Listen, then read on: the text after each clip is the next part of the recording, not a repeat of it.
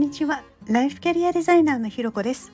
このチャンネルは自分を主語に人生をデザインするをテーマにキャリアコンサルティングやコーチングを行っているライフキャリアデザイナーのひろこが日常の中で思ったこと感じたこと自分らしく前に進むためのあれこれをお話ししています。今日も耳を傾けてくださってありがとうございます。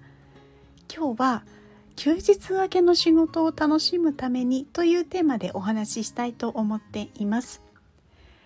休みの翌日仕事ってなるとこう大きなため息が出ることありますよね。の私も OL 時代はもう毎週のようにあの思ったりしてました。で今はあの、まあ、そういうことは少なくなってきたなとは思うんですけれどやっぱりこう頑張りすぎた時とかコンディショニングがうまくいかないような時っていうのはやっぱりちょっと気合を入れないといけないななんていうこともあったりするんですよね。でまあまあそもそもそういう時って心が休んだ方がいいよまだ充電できてないよって言ってるようなものなので本当は休むっていうのが一番なんですけれど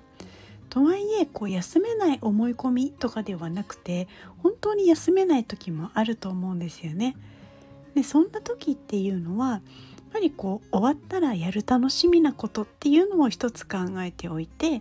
それを100%楽しむためにその日を頑張ってで終わったらもう楽しい時間をもうめっちゃ満喫するみたいなことをやっていたりします。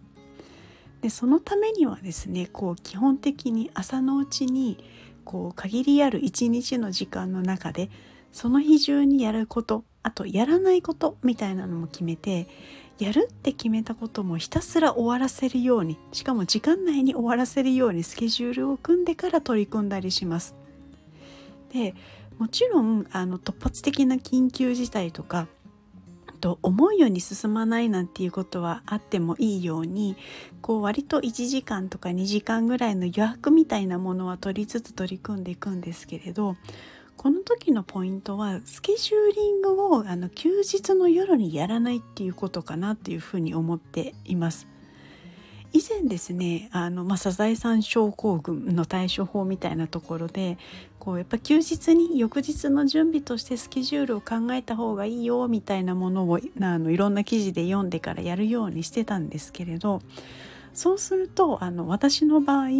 あの休日モードから一気に仕事モードに入ってくるので結構こうそわそわしたりとか全然こう気が休まらなくてあのあんまりこう睡眠の質が良くなかったりなんてことがあったのでやっ